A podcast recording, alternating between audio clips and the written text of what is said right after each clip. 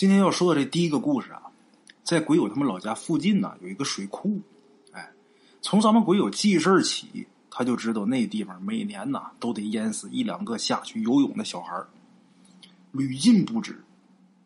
一直到咱们鬼友读大学，都是无一例外，就每年都得淹死人。咱们今天要说，咱们鬼友上大学那年暑假期间，有那么一天，那天天很热，附近的人呢。打这个水库边上过的时候，很奇怪，那么热的天呐，打这过都冷得直起鸡皮疙瘩。这水库的水呀，看上去是黑的，深不见底。水库的水面上冒着青烟，大人看见啊，都躲得远远的。就那天就觉得水库很奇怪，有一个很皮的小孩不听大人话，偷偷的跑到这水库去游泳去，结果下水不到三分钟，这孩子就溺水了。平时这孩子水性特别好，在水里边跟鱼似的，游泳贼厉害。但是那天下去不到三分钟，就淹着了。这时候有一个邻村的大学生啊，打这路过，看见小孩溺水，二话不说下去救人。结果是把这孩子救起来，送到岸边他在水里边游的时候，带这孩子游的时候啊，游的很好。可是等把这孩子送上岸，自己还没上岸呢，就莫名其妙的人就沉下去了，淹死了。这小孩在岸上啊叫了好多大人，可是呢叫来的大都是老弱妇孺，也没人敢下去救人家。等到来了几个男的，那都是半个多小时以后的事了。终究还是没把这个大学生给救起来，淹死了。这还不是重点，重点是大人在打这个孩子、骂这个孩子的时候，就说他你为什么不听话？你非得下去游泳呢？这小孩却说呀，当时看见呢有好多孩子在下边游泳，还叫他一起去，他就去了。大人就问他说：“你都看见谁了呀？”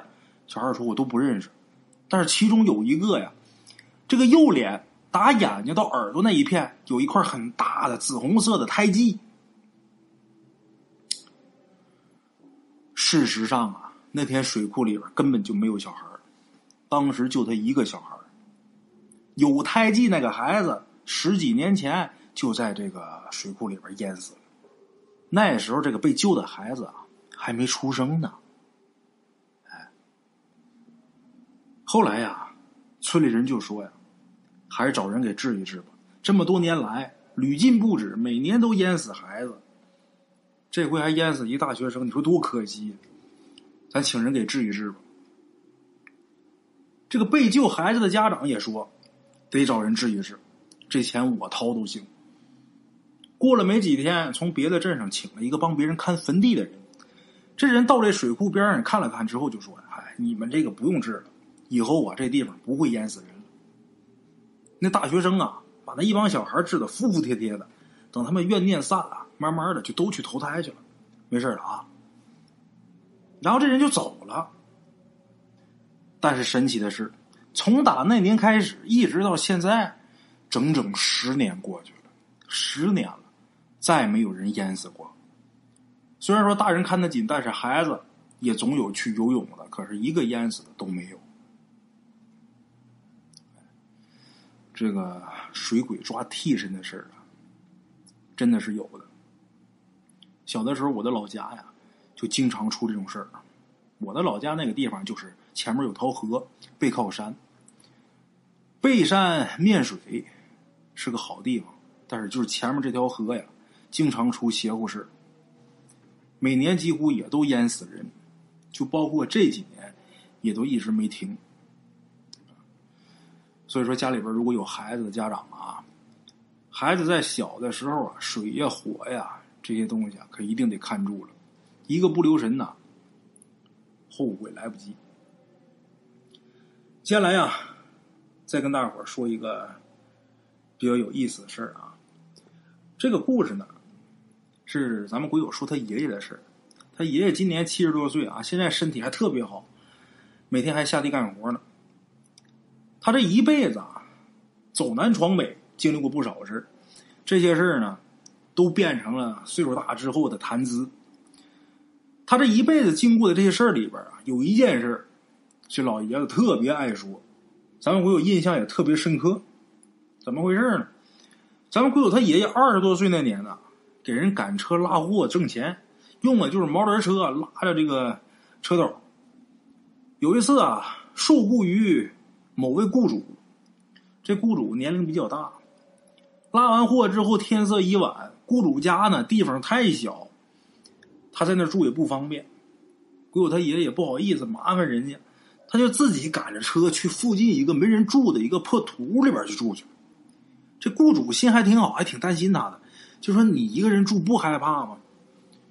他说：“我不害怕。”咱们鬼友他爷爷那时候年轻啊，天不怕地不怕，二十多岁，之前跟民兵连长两人打仗，愣是把这民兵连长给打昏过去了。他说：“我不怕，我不怕什么鬼呀神的，我有点怕狼。”他就问这雇主：“这附近有没有狼？”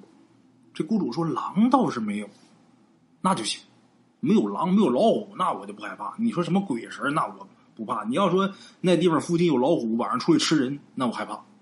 啊，得了，那你你要不怕，那你就住吧。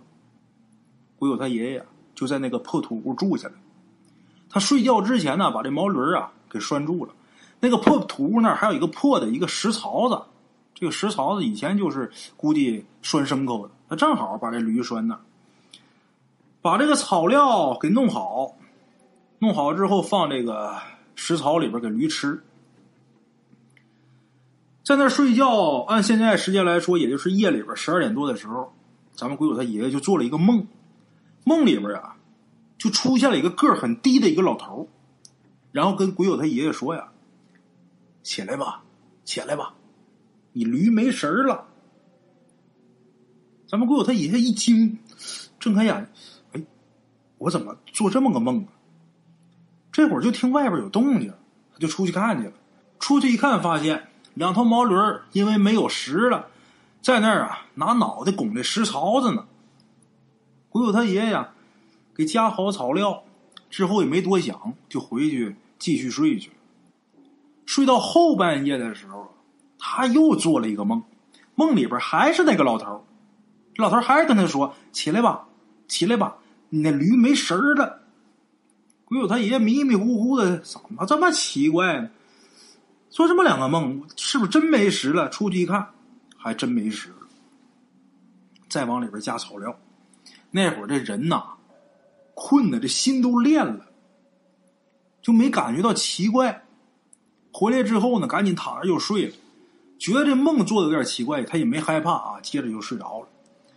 后来呢，又做了一次梦。梦里边还是那老头这回这老头说呀：“天亮了，起来吧，你还得拉货去呢。”这时候天已经是蒙蒙亮了。这回起来之后啊，这心也不难受了，因为睡足了呀，这人脑袋也清灵了。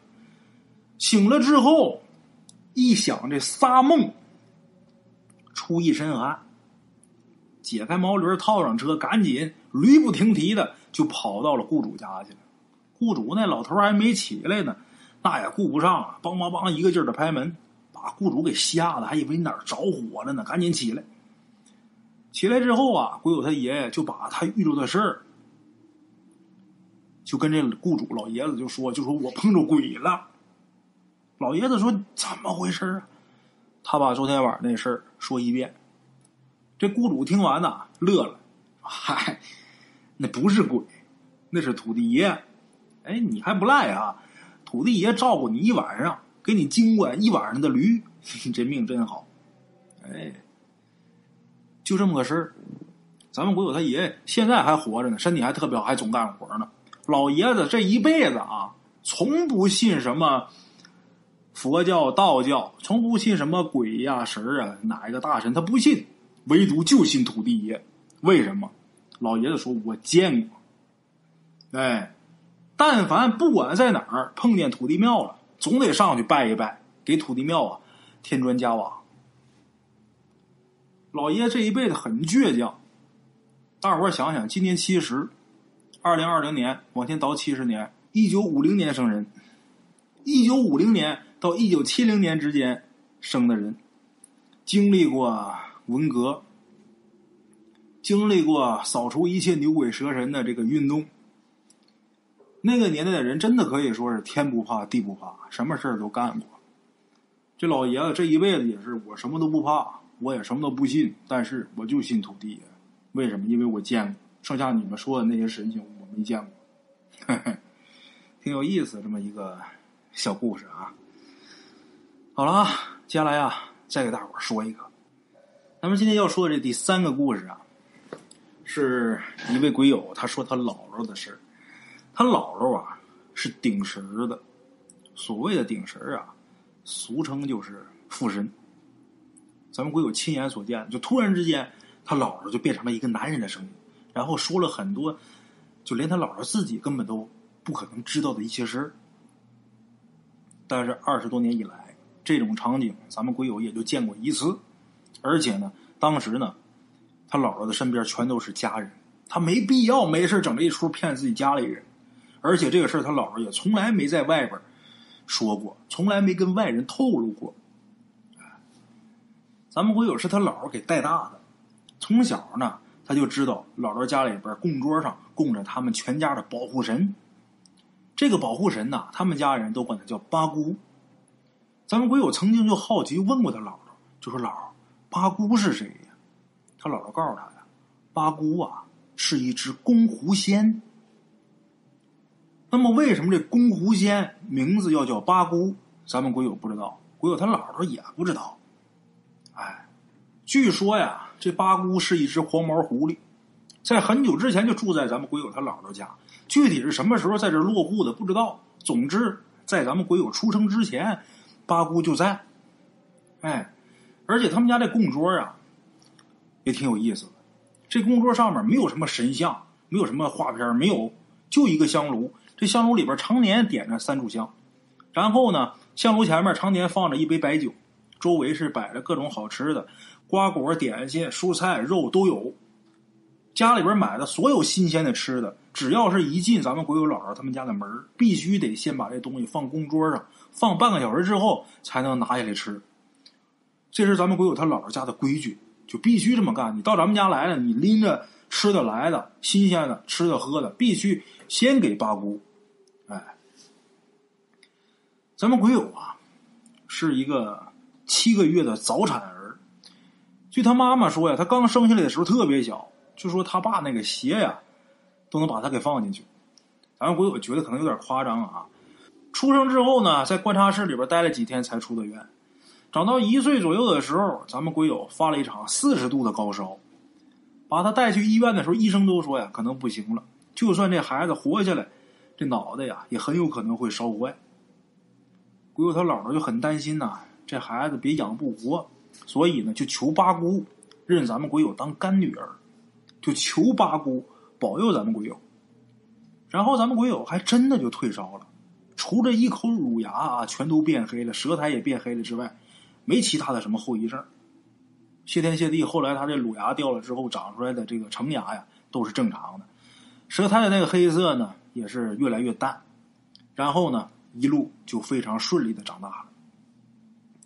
归有五岁那年呢，他清楚的记得，那天他去他姥姥家玩，他姥姥呢教他叠纸船，然后呢，用彩纸给咱们鬼友叠了一个非常漂亮的纸船，送给咱们鬼友了。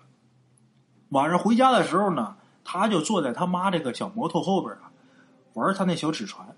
然后这纸船一不小心就被风给吹走了，就掉马路上了。他就让他妈妈停车，停车之后他跑下去去捡这纸船去。这时候就被一辆开的飞快的摩托车就给撞了。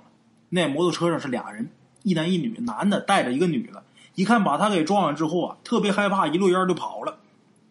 这时候旁边啊有一个老头这老头看着岁数很大，但是突然间啊动作非常敏捷的抱着咱们鬼友。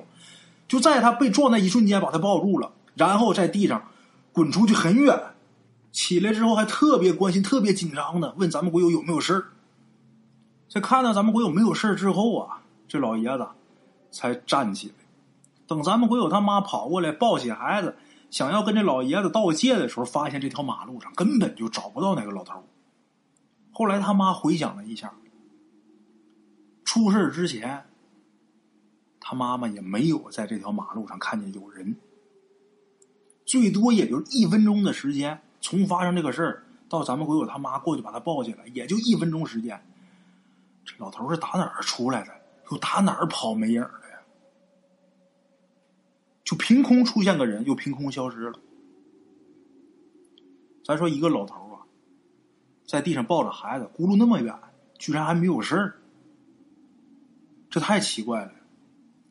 鬼友他妈呀，正站这个马路中间，抱着咱们鬼友纳闷的时候，老头哪儿去的时候，鬼友他姥姥给他打电话了，就问咱们鬼友他妈说：“你们怎么了？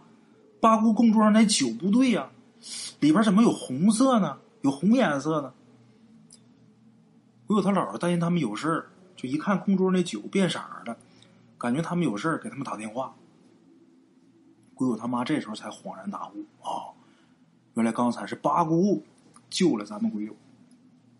后来咱们鬼友也问过他姥姥，就说姥姥那酒为什么会变成红色？他姥姥说呀，那是八姑受伤了，流血了。哎，一直以来呀，咱们鬼友全家，但凡是碰到了什么重要的事儿。都会提前去这个供桌前面磕几个头，求八姑保佑事情顺利。哎，咱们鬼友后来高考还有考研也都去磕头去了。他这一路也非常的顺利，上了大学又上了研究生。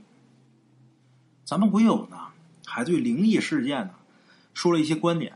他说呀，啊，我这些观点呢有点不负责，只不过是我的一点猜测。他说呀，首先呢。对于接受过唯物主义教育的他来说呀，是不应该相信这些鬼神的存在的。